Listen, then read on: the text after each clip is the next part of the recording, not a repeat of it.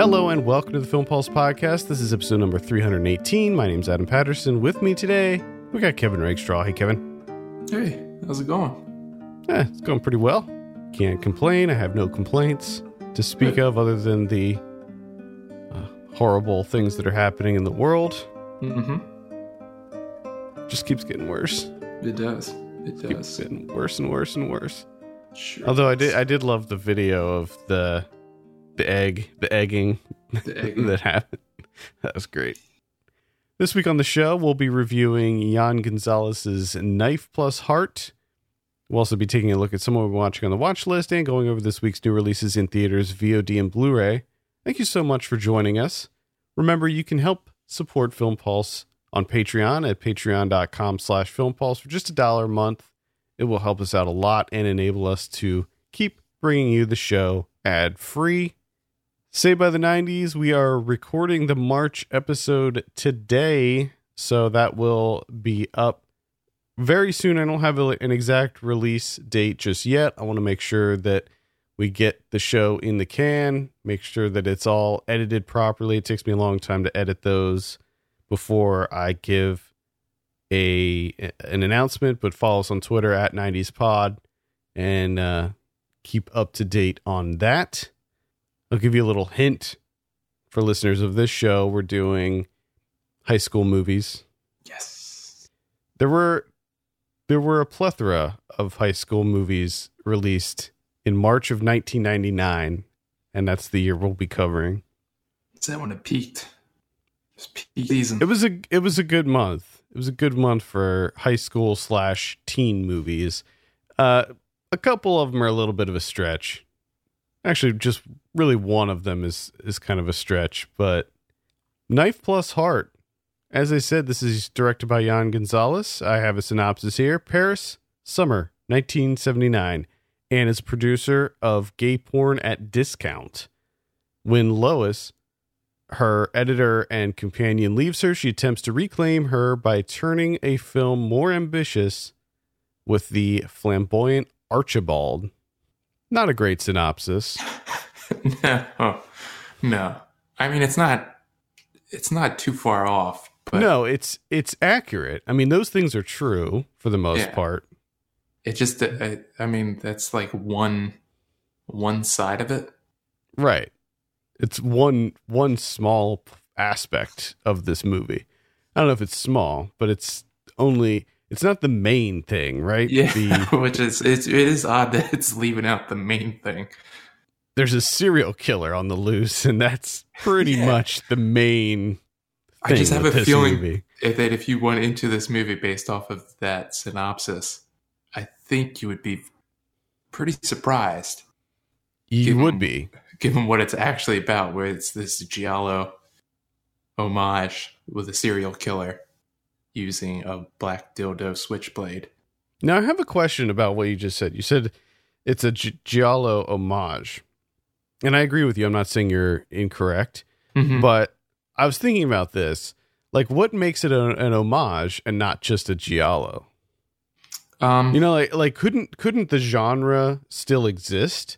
Does it does it or does it have to exist in the specific like capsule that it was that's a good question. formed formed and popularized? Because I was, I was Yeah, or or or would, or would we or or would it behoove us to say like modern giallo or something but even Yeah. that is a, even that is a little bit misleading since the movie takes place in 1979 and the way that it's shot makes it look of the time i don't know it's it's just uh it's something that i was thinking about recently I hear you. You make a good point. I pretty much just said homage because it popped into my head. And it, and it is a, an homage. You're not you're not wrong. I mean certainly it is drawing inspiration from giallo films from the 70s in a lot of ways. Uh anyway i have a review for this up on the site right now. So kevin what did you think of knife plus heart? I think overall, it was a bit, it was a bit up and down for me. It was a bit too drawn out. But I think that there's a certain section, essentially for me, when Anne goes to the theater to watch her film Homicidal. I think everything from that point on is like a like a solid 10. But everything leading up to that was a bit it was a bit uneven for me. Yeah, I completely agree with you. I thought that it was a little bit too drawn out, especially in like the second act. It just it, it it's a little it's a little dry. It slows down, the pacing slows down, but certainly it picks up especially when the identity of the killer is revealed and the the motivations of the killer are revealed and how how everything sort of just coalesces so like just to step back a little bit and she she does go through this breakup but on top of that there is someone out there who starts killing all of her performers all of the actors that she has in her little troupe of uh gay porn her, her little production company.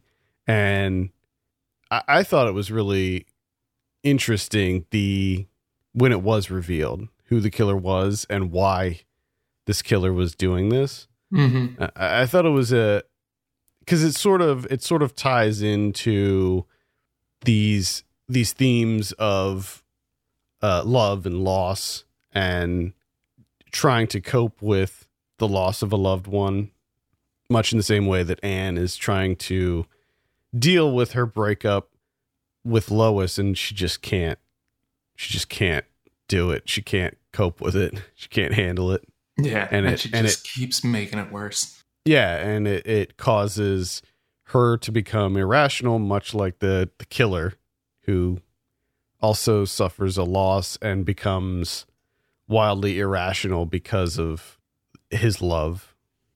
I think the the the thing that it suffers from is it felt like there was too many separate films going on. So you had like the the Anne and Lois. That's a little it's a little sliver of a film that's happening. You have them trying to make their movie, which is a little sliver of a film, and then the the the serial killer aspect of it is its own little film.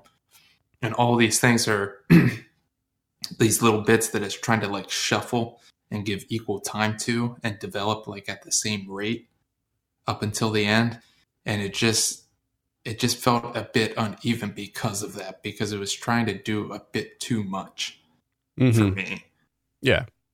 I can yeah. I can see that. There's also this little sort of side plot with this new actor that she finds. I, I love how she discovers this dude. She- They're just driving and she's just like pull over and somehow she sees this guy way he's, he's like a construction worker or something and she sees him like way back in this construction yard and she finds him and he happens to look like this other actor who she worked with before. yeah so you have that too and then you have the like the flashback stuff and Mm-hmm. when they find the there's the whole side plot of when they find the feather they get the clue the one clue that they have for Mhm. the serial killer and then that goes all kind of off on like its own little sidebar and because it, you know the film completely changes and she's out in the countryside which i i did i did like that little bit of like throwing this like legend folklore in there Many of these giallo films end up having the the lead become an amateur sleuth. And that's one thing I like so a lot about the the genre and that that certainly happens here.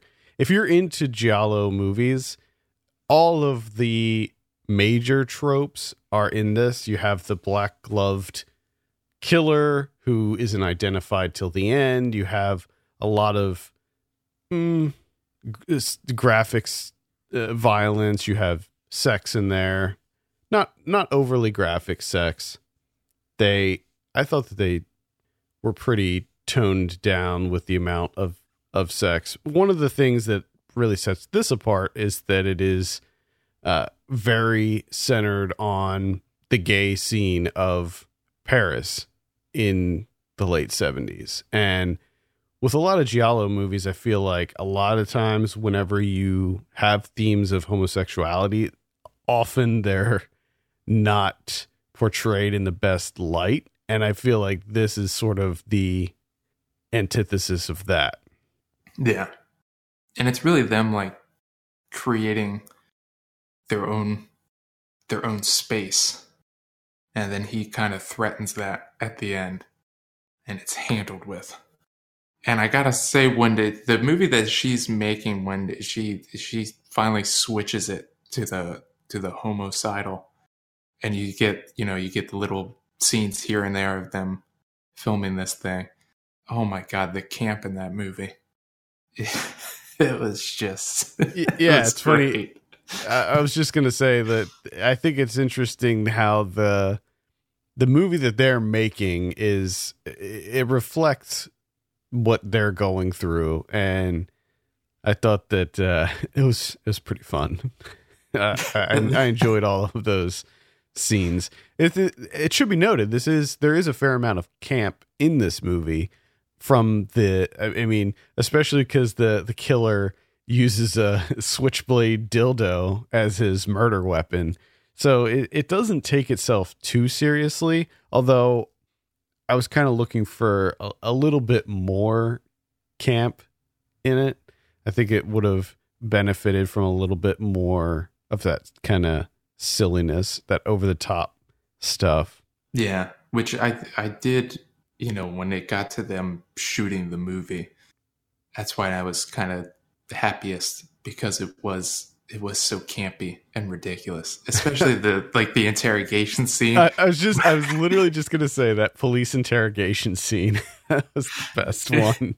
and he tells him to keep typing, and he just gets up and oh my goodness, uh, and then the you know there's that split screen of the uh, the phone booth and calling mm-hmm. the detective, and then just how that all escalates and it's so ridiculous. Yeah, I thought that it was a pretty pretty effective giallo movie. I, I as you probably all know, I love giallo movies. It's one of my favorite subgenres of horror movie, and uh, I'll be I'll be talking a little bit more about giallo later in the show, but.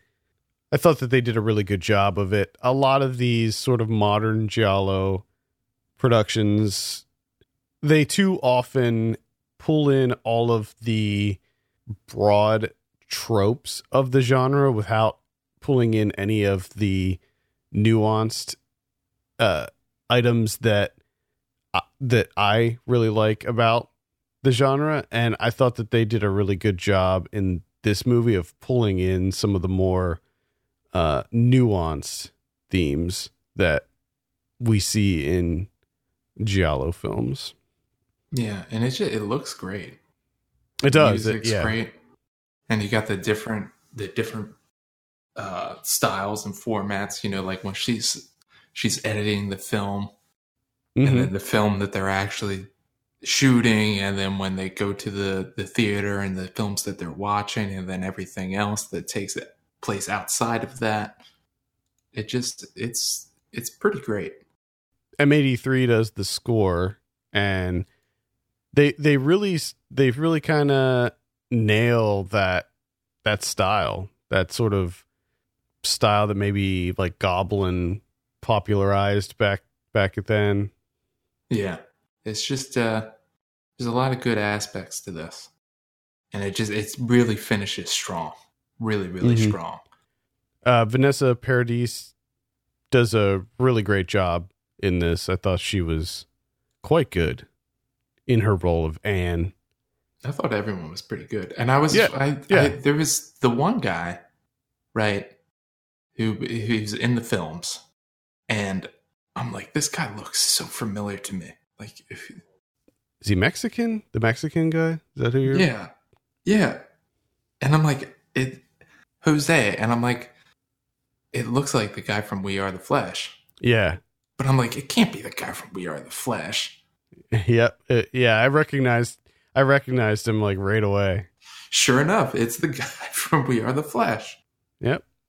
And I don't know what, but the the the guy, what was his name? Mouth of Gold or Gold Mouth, who had like one job. He had one oh, job. Oh yeah. He yeah. has one. he has one special skill, yeah. and everyone's kind of complaining about their wages and stuff. And Jose asks him, and just to find out that like he doesn't get paid anything. He's just having fun. Yeah, I would say this gets a light recommend from me. It's definitely a recommend for me, and I think that's all of that is on the strength of its ending. Like if you can just if you can get through it, because like I said, it's a little uneven. I don't think it's terrible. You know, I'm not going to go as far to say that. It's just it's a bit uneven because it seems like it's trying to do a bit too much. It's got a, a, a lot of threads going on. But man, once it hits that that ending point where she goes to the theater to watch her new movie, from that point on, is uh, it's pretty much perfect. I would agree with that. All right, uh, let's give it a score. In my review, I gave it a 6.5, Okay. which in retrospect, now that we've done this review, I feel like that's uh that's a little low. That's a little low. It is interesting because when, you know, before we started recording my, I was like, okay, I'm going to give this a 6.5. But again, kind of talking through it, I'm with you where I'm like, that seems a little low. Seems a bit too low. I think that it's just the pacing that really sort of put me off on it. Yeah, because it's like as great as the ending is for me, does that make up for the hour and like 30 minutes that precede it? I don't know Right. if it does. It's still worth a look. Definitely worth a look, especially if you're into Giallo. Because I, I think it's a great, I think it does a great job of that. Oh, yeah, Just absolutely. of capturing it. I mean, it does a really great job. So since you didn't write a review and have your your score set in stone as it were, what what is your score going to be? I'm going to say a seven. I'm going to bump it up to a seven. Nice. Yeah. Give it that old 0.5. 0.5 extra. Uh Knife Plus Heart is playing in limited release right now, so give it a look. Let's talk about some we're watching on the watch list. I saw Triple Frontier. This is on Netflix. This is the one uh, it was released on Tuesday, I think. So clearly Netflix didn't really have a lot of faith in this one. Usually the not not so great things get released on Tuesday Which is odd. directed by it's it is odd. It's directed by J.C. Chandor, who did uh, a most violent year, which I freaking loved. He did All Is Lost and Margin Call also, which were pretty good. This movie's pretty good too. I liked it a lot more than I expected to, just because it was one of these Netflix releases that didn't seem to have a lot of marketing push didn't didn't seem like they were really happy with it but i thought it was pretty pretty solid. It it, it has a lot of suspenseful moments. Essentially it's about these ex military guys who uh decide to steal a bunch of money from a south american drug lord and they end up stealing like 250 million dollars at, at first but they quickly lose a lot of the money as it goes. And a, a lot of the movie so it's it starts off pretty action heavy with them you know breaking into this guy's house and taking him out and it's a it's sort of a heist movie. It's like a military heist movie. And then the bulk of the movie though is them just trying to get millions and millions of dollars out of this country, which I thought was pretty pretty interesting. Like they're just trying to deal with transporting millions of dollars safely out of the country they're in. That would that would seem like a logistical nightmare. I'll be honest. It it was. It it was pretty it was pretty rough going for them. Um it good good uh good performances all around. You had Ben Affleck, uh, Oscar Isaac, Charlie Hunnam, Garrett Hedlund, Pedro Pascal. Yeah, it was uh, a light watch. I think it's suited on Netflix. I think if I saw this in the theater, I'd come out a little bit disappointed. Okay. But since it's on Netflix, why not? Just give it a look.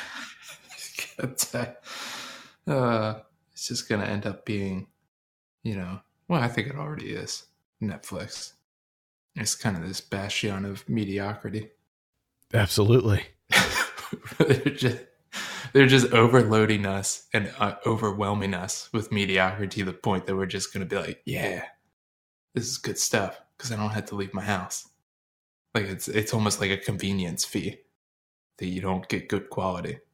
Well, sometimes I know I feel like this this podcast just needs to be completely centered around Netflix because we all we always seem to talk about Netflix every episode, but it seems like I mean, I like that sometimes you have like B tier, like middle tier movies on Netflix. Because sometimes. I just want to put on a movie and not have to focus 100% of my attention on it, not feel like I need to really commit to it. And I think that that's good. Like sometimes I want to put on a movie while I'm uh, working on something else. And I don't want to feel bad about doing that. And I think that's what they're capitalizing on because it, it, it does feel like that that's what they are. Where it's like, hey, do you want to dick around on your phone for an hour and a half? Yeah, perfect film for you. Yeah. Not to say that I do that a lot, because usually if I put on a movie, I, I try to stay committed to that movie. I put try to put my phone down unless I'm like taking notes on it or something. But yeah, I mean, I, I think it's good for that. I think there's a place for that. But I also like the fact that Netflix allows filmmakers to have creative control over their work and just they just give them a pile of money and say do do what you want. Do whatever you want. I like that aspect too. It doesn't seem to be working out though. I don't know. I mean, I don't know what their numbers are. Like uh, well, I just mean quality wise. I mean, quality wise, yeah. yeah. Quality wise is another story, but it's just it seems it seems odd that we just keep giving a bunch of money to people that just don't really seem that ambitious or creative. Well, that's what I'm wondering. Like you have pretty heavy hitters that are coming to Netflix. You have Scorsese, you have you know JC Chandor who you know these his previous movies are all like Oscar nominees, you know. Well, that was the biggest thing that I I thought was odd because I didn't know he directed this movie. Neither did I. Neither did I until his name came up in the opening credits. And I'm just like it like to follow all is lost, which is a, you know, a fairly experimental film. You know, there's like no dialogue. It's just Robert Redford out on the ocean in a boat, just trying to make it, trying to survive. And then the followed up with just like a movie that has the narrative that we've seen, I don't know, maybe 400 times. Well, to be fair, this isn't your standard like military action movie. There's it's a little bit there's a little bit more going on with it than that. It, but I understand your what you're saying. Well, I got I have a, a, a, doc here from last year. I forgot to talk about this last episode. Um, maybe because I was still a bit too pissed off, so I had to wait until it cooled down, cooled my jets a little bit, and I think my jets are sufficiently cool to talk about. Did you did you wonder who fired the gun? Which this was on a lot of lists last year, right? And this is kind of like essay slash documentary uh, that Travis Wilkerson, his great grandfather back in the 40s, shot and killed an unarmed black man and then just like got away with it. Just nothing ever happened. So he decides to like investigate it and try and find out what happened. So he uses a lot of um, footage from To Kill a Mockingbird, Gregory Peck, and he kind of, you know, black and white and then puts some red tint in there and like cuts it up and everything. Does all this kind of experimental imagery type stuff going on, which it looks good. A lot of this stuff looks good. But in essentially setting this story up, he's kind of talking about how his story is different from Harper Lee's To Kill a Mockingbird. And at one point, he just legit says that his story is radical. It's going to be, you know, this is something big. So you kind of like get this built up where he's he's going to do something. But the weird thing is, is that he doesn't really spend too much time investigating what his great grandfather did. Uh, he does a lot of sidetracking uh, throughout the South and just talking about other things, but not really diving into those either. I mean, at a certain point, you just feel like he doesn't know what he wants to do and he doesn't really have a point to make. He's just kind of wandering around and giving us little bits of history. And of course, at numerous times, he's he's trying to say, although he never has like actual footage of these things, he's just the narrator through the whole time. So you essentially just have to believe everything that he says, which is just complete. I I've, I saw it as bullshit because his his voiceover is just absolutely terrible, and this the stuff that he throws out, like at the end of the movie, towards the end, he just throws out that this private investigator that he hired found out a bunch of stuff about his great grandfather and that like the police helped him. And that's it. He just dropped that little nugget and then like never gave us any of that information, the specifics of those of what that guy found. Like why would you hire a guy for 4 years and then not use any of it? Hmm. And then he's talking about like driving through the South and he would speed up and the car behind him would speed up and he would slow down and they would slow down. And he's trying to, you know, kind of build this up like, you know, he's being terrorized in the South because he's looking into this, where it's just like, I call bullshit. Like, what what do you want the guy behind you to do? He's probably just like, what the fuck is this idiot doing? you know, like he's making it like this about him, where it's supposed to be this and I don't I don't know if that was the point that he was trying to make. I think he inadvertently made this point where at a certain point it's just him just kind of bragging about his privilege because there's a sequence where he finds the guy's uh the the cemetery which he's buried in. He doesn't know which grave is his, but he knows he's in there somewhere. So he's kind of filming it and he's like, you know, one family is is dead and buried and the other family is filming this cemetery and these graves with a really expensive camera and he's getting paid to do it. And it's just like yeah i mean at a certain point you if you acknowledged it but you're still doing it. Like you're still an asshole. Like you're just dicking around with this guy's death just to further your career it was just really off-putting because it's so like kind of focused on him a lot of the time. It, and there's yeah. even and there's even one point like a family member of his is part of this like League of the South, which they're like white supremacists. And he he brings it up and he's like, I'm not gonna give them a platform. And you know what he does exactly after delivering that line? A Gives him a platform. A fucking video pops up that takes up almost the whole screen, and it's the head guy of the League of the South just essentially explain their platform and what they stand for. And it's just like, are you fucking kidding me right now? Like, it's just, it's straight trash. It's fucking terrible. It doesn't sound very good. No. It's interesting that this has like such high scores. That's why I was very confused the whole time. The whole time watching it, I was just very confused was one of the rare experiences where I like I actually started yelling at the TV. I've been there.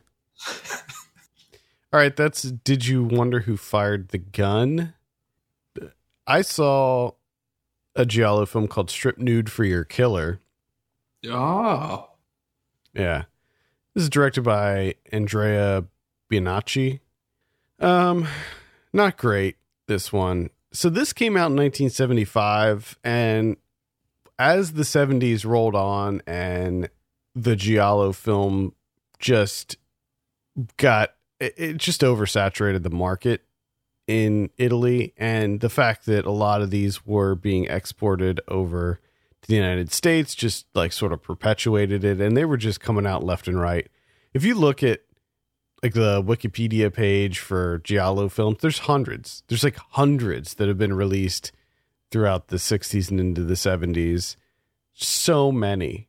And as the 70s wore on, they the filmmakers needed to sort of up the ante in order to have their movie be uh, you know stand out among the hundreds of these types of movies that were being released. So a lot of filmmakers would either up the gore, you know, they would make them more violent, more provocative, or they would up the the sex.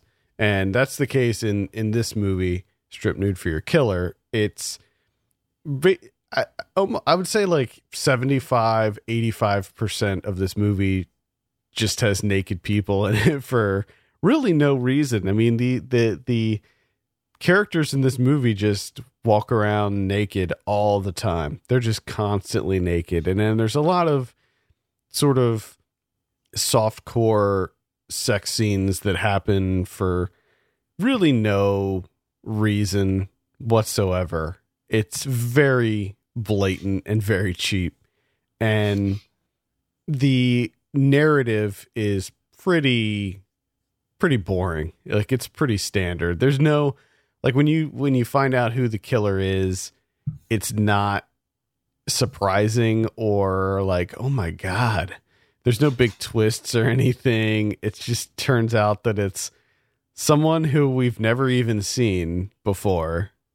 So it's not it's it's not like it's oh, it's that person, like that person's the killer and this is why. It's like oh, who is that? Like when they unmasked the killer, I was like, okay, who is that? It's we've never seen I, that person. I, I, actually love when movies do this. it just ends up being some person that's never been introduced before. It, and there there's some okay scenes in it. The performances are pretty good. This stars uh Edwidge uh Fenech. I'm probably mispronouncing that, but she she was a really big actress in in Italy during this time. She was in a ton of movies, a lot of she was in several giallo movies, not a lot. She mostly did sort of the uh, Italian sex comedies that were really big during that time, which most of those never made it over here to the West. But she was in a ton, ton of them, and she's great in it. The other, the other guy, his name's uh, Nino Castelnuovo. He is his character is this. He's a photographer, but he's like the most sexist, misogynistic dude maybe ever. I think he's trying to be the scummiest person ever. The the movie opens well the movie opens with a woman dying through complications from an abortion. But then the following scene is him at this like resort just following this woman around taking pictures of her like in her face. Like he's shoving the camera in her face taking pictures then like walking right behind her get, getting the camera like really close to her butt and taking pictures. And then he talks to her and he's like, he, he convinces her, he's like, you could be a model. You should be my model. And then he takes her to a spa and has sex with her. And she's just like totally on board with it the whole time. Hmm. It's just movies like this do such a disservice to men and women everywhere.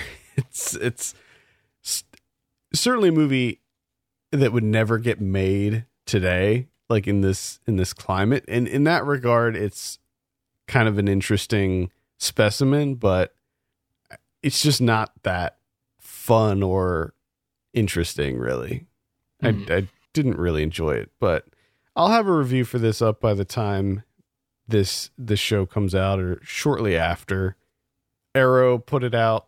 They did a new 2K restoration that looks okay. It's not great. Um, and then it's interesting. They have like the Italian and English versions on the disc, and then they have apparently some prints of the movie had a blue tint filter applied to the opening scene, the abortion scene. And I, I'm wondering if that was a censorship thing, but they include both versions of that on the disc as well. Hmm. Uh, so anyway, not not really, can't really recommend strip nude for your killer. I have one that I, I can recommend for the most part, and that's uh, last year's The Guilty by Gustav Moeller. This is your one Uh huh. kind of one location, single actor Uh huh. thriller Uh huh. where uh, police officer Asger is working the emergency services, taking them 911 calls. Except there's a 112, I think, if I'm remembering correctly. Sure. And then he kind of gets he kind of gets pulled into this this woman being abducted, and he just gets obsessed. And he's uh, you know ten minutes, and he can go home for the day. He's done. End of his shift. He can get that rest he needs because he's got to go to court tomorrow because he shot a guy. But no, he just he can't let this thing go, and he just he gets in there, goes into that separate room, blacks it out sets up with the two the two uh two phones and just goes to work. And then there's some twists and turns in there. And i gotta say overall it, it i thought it worked. Especially the runtime is tight. The action is tight or you know the action that you can have. Um, and i thought they did a fantastic job of what is on the other side of the phone calls and how that plays into kind of your expectations and your anticipation of what's going to happen. You know, like hearing the rain or hearing the wiper blades going Yeah. back and forth, and the you know the the conversations on the other end. I thought uh, I thought it all worked out pretty pretty well. I was I was quite surprised. I liked this too. Sound design is paramount to a movie like this. Like it is a make or break thing, and I thought that they did a really good job with that. Yeah, and the the the twist. I mean, part of the twist really worked for me, and then like another part of that twist didn't quite work for me, but it was still somewhat surprising for me, Mm-hmm. which uh, which is good because usually these types of movies because there's not a whole lot of potential outcomes really if you know what i mean like it, it- when you have the information in front of you it's really really limited information and you can kind of figure it out or a- an idea of it pretty early on Yeah. and here you can do that but not uh not the the totality of it so Mhm. it's still it still kind of catches you at the end Yeah, that's the guilty. I'd recommend checking that one out too. Just as long as you know going into it that the entire movie takes place in an emergency call center. Yeah, think- and if th- you're if you're into those types of movies, this this is a really good one, I think. Yeah, I, I found it really surprisingly suspenseful for what it for what it was. Mm-hmm. Uh, the last one I'll mention this week is a movie called Kolobos, which came out in 1999. I had never heard of this before, actually. It's a horror movie. Arrow released it this week, and it's sort of uh I don't even know what you would what you would call it. It's very 90s. We'll put it that way. It is it was a straight to DVD release directed by uh, Daniel Liatowitsch, and it involves five 20 somethings who agree to live in this house real world style and have their lives taped. And when they get to the house the one of they, they realize that there's traps all throughout this house, and one of them trips one of the traps and dies. And after that happens, the house sort of locks itself down. There's these like giant steel walls that go around the house and trap them inside. And then they realize that there's not only are there traps everywhere in this house, but there's a killer that's inside the house also. so they're screwed. They're they're just so screwed. It's not a great movie. It's very fun in just how 90s it is. Like it is it's very 90s. I I watched the rate or rewatched The Rage Carrie 2 recently, and I don't know if it's quite as 90s as The Rage Carrie 2, but it's I, I I think that it works better as a 90s time capsule because not only is it does it have all of the the 90s tropes but it's like pretty bad too. Like it doesn't look great.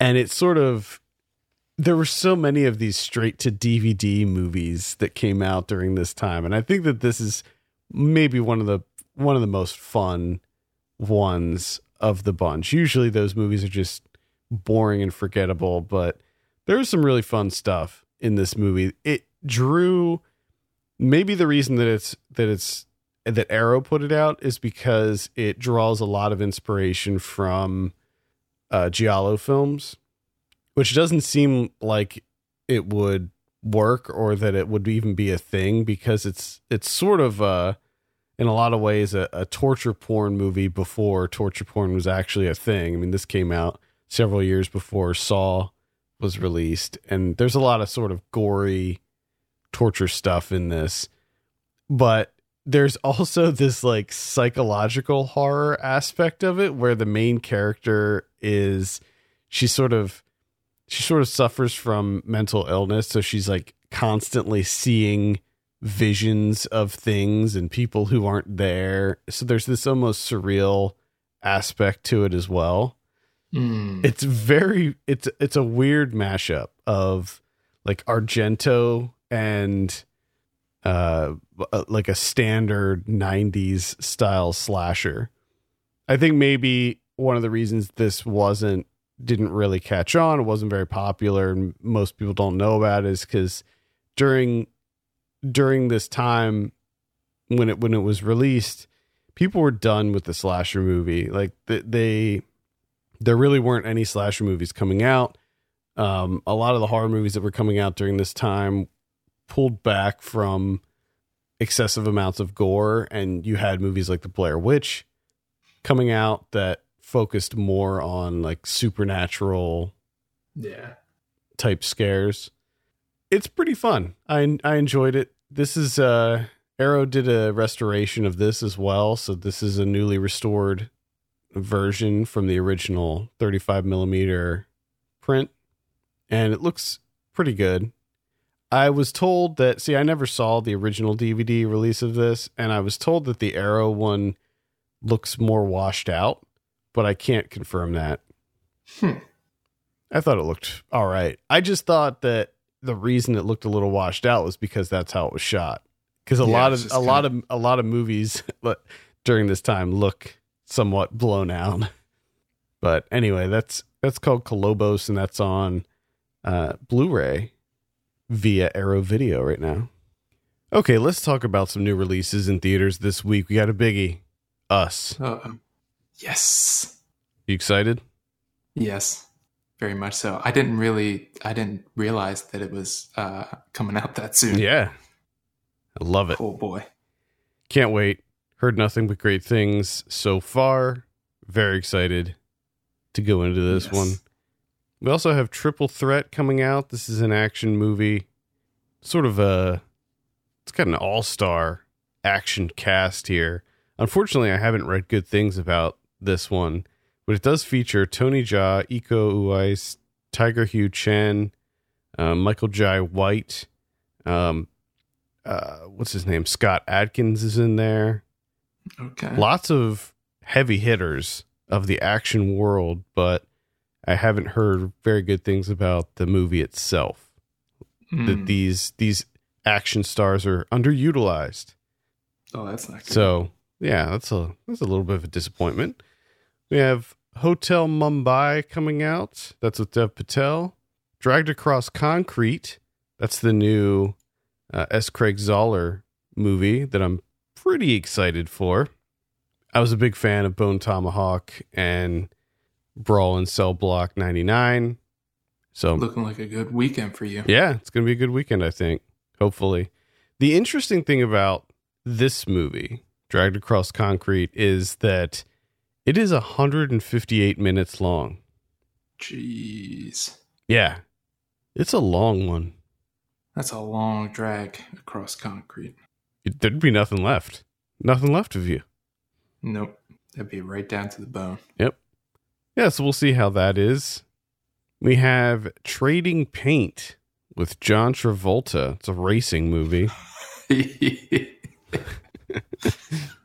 uh, you know it's gonna be good. Oh yeah. Ramen shop. Out of blue. I, I always want to say I think everybody probably always wants to say out of the blue with that movie. Yeah, out of blue just feels wrong. Yeah. It feels like you're saying the wrong title. It, it's like you have to like you start to say it, but then you have to like think to yourself, like you have to check yourself every time you say the title because you say out of the blue and that just rolls off the tongue. But out of blue, yeah. it's Because your mind awkward. wants to just it wants to correct it. Yeah. Something not something not right about that. Relaxer coming out. That's the new Joel Potrykus one. Chugging some milk. Yeah, chugging chugging some milk. It's a movie about a guy on the the eve of Y2K who makes a bet with his friend that he has to beat the infamous level 256 in Pac-Man or else he can't get up off the couch. Oh boy. I was I was pretty excited for this movie. Mm, I don't know. Excited might be a little too strong of a word. I, I like Joel Potrykus' stuff. I've liked his movies in the past for the most part, but I gotta say, like the the trailer for this just came out maybe a week ago, and Mhm. in the trailer there's a they show a vomiting scene, and that immediately turned me off of this movie.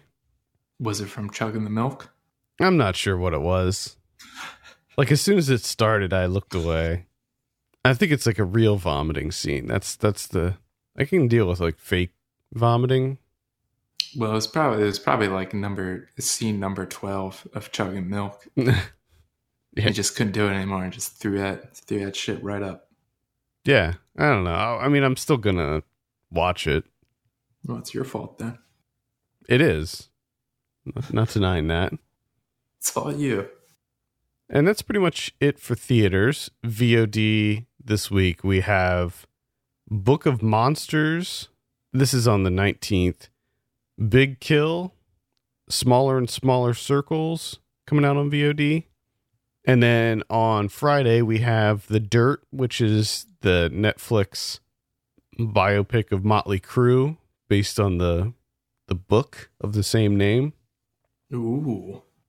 I mean, I might give it a look just because it's on Netflix. I don't like Motley Crue or anything, but Don't do it. yeah, yeah, we'll see. Just don't We'll see what my don't do it. we'll see what my schedule's like. Wheelie coming out. This is a, clearly a Cars ripoff, blatant Cars ripoff. So much so that I'm surprised they haven't been sued by Disney Pixar. Not yet. Or maybe they're maybe it's happening right now. It could be. The papers are being drawn up as we They're speak. in court. They're in court right now. And finally on VOD, Out of Blue. On Blu ray this week, Spider Man Into the Spider Verse coming out on Blue. Oh hell yeah. If you haven't seen that yet, what are you waiting for? Just see it. It's coming out on 4K too, so pick it up in 4K if you're if you have a 4K Blu-ray player and a 4K TV. Do it. Yes. This might be the year for me. 4K. I might make the switch this year. You gonna upgrade to the 4K? I'm- I, always- I I always figured that you you had the 4K. No, I don't. Yeah. Um 4K setup. I like my TV. It, it's it's a good TV. It looks really good. It's several years old at this point, but I'm just not ready for the upgrade yet. Mary Poppins Returns coming out. Strip Nude for Your Killer from 1975. That's on Ooh. Arrow. Cleopatra Jones from 1973. Cool. I haven't seen this. I I want to see this. Ned Kelly from 2003 coming out on Shout Factory. The Quake from last year. The Quake. The disaster movie. What is it? Uh, Yeah, I just I just saw a trailer for this for the first time. Uh, Norwegian. It's the sequel to what was the The Wave. the Wave? Yeah, the Wave. Yeah, The Wave was pretty good. I heard the Quake was good too. I believe Ken reviewed it for us. It looks good. It does. The effects work looks pretty pretty solid. Might have to do a double double bill because I don't think I saw the wave. I don't remember. Uh, the Final Wish is coming out. It's a looks like a gothic horror movie. I think we maybe mentioned it once before on the show. Big Kills coming out. The River's Edge from 1957. On Her Shoulders, the documentary that was released last year. Eh, That's pretty much it. What about criterions this week? We have two criterions. We got uh, Edgar G. Ulmer's Detour, and then Barbara Loden's Wanda, which uh, Wanda has been that's been a tough one to see for years. So that's pretty fantastic that it's getting a criterion treatment. Long overdue. Very nice. All right, I think that's going to do it for this week. Thank you so much for listening. You can send us your questions and topics to feedback at filmpulse.net. You can follow us on Twitter at filmpulse.net and at filmpulsekevin. Please take a minute to take a look at our Patreon page, patreon.com slash filmpulse. Consider helping us out by becoming a subscriber. For Kevin Rakestraw, my name's Adam Patterson. We'll see you next week.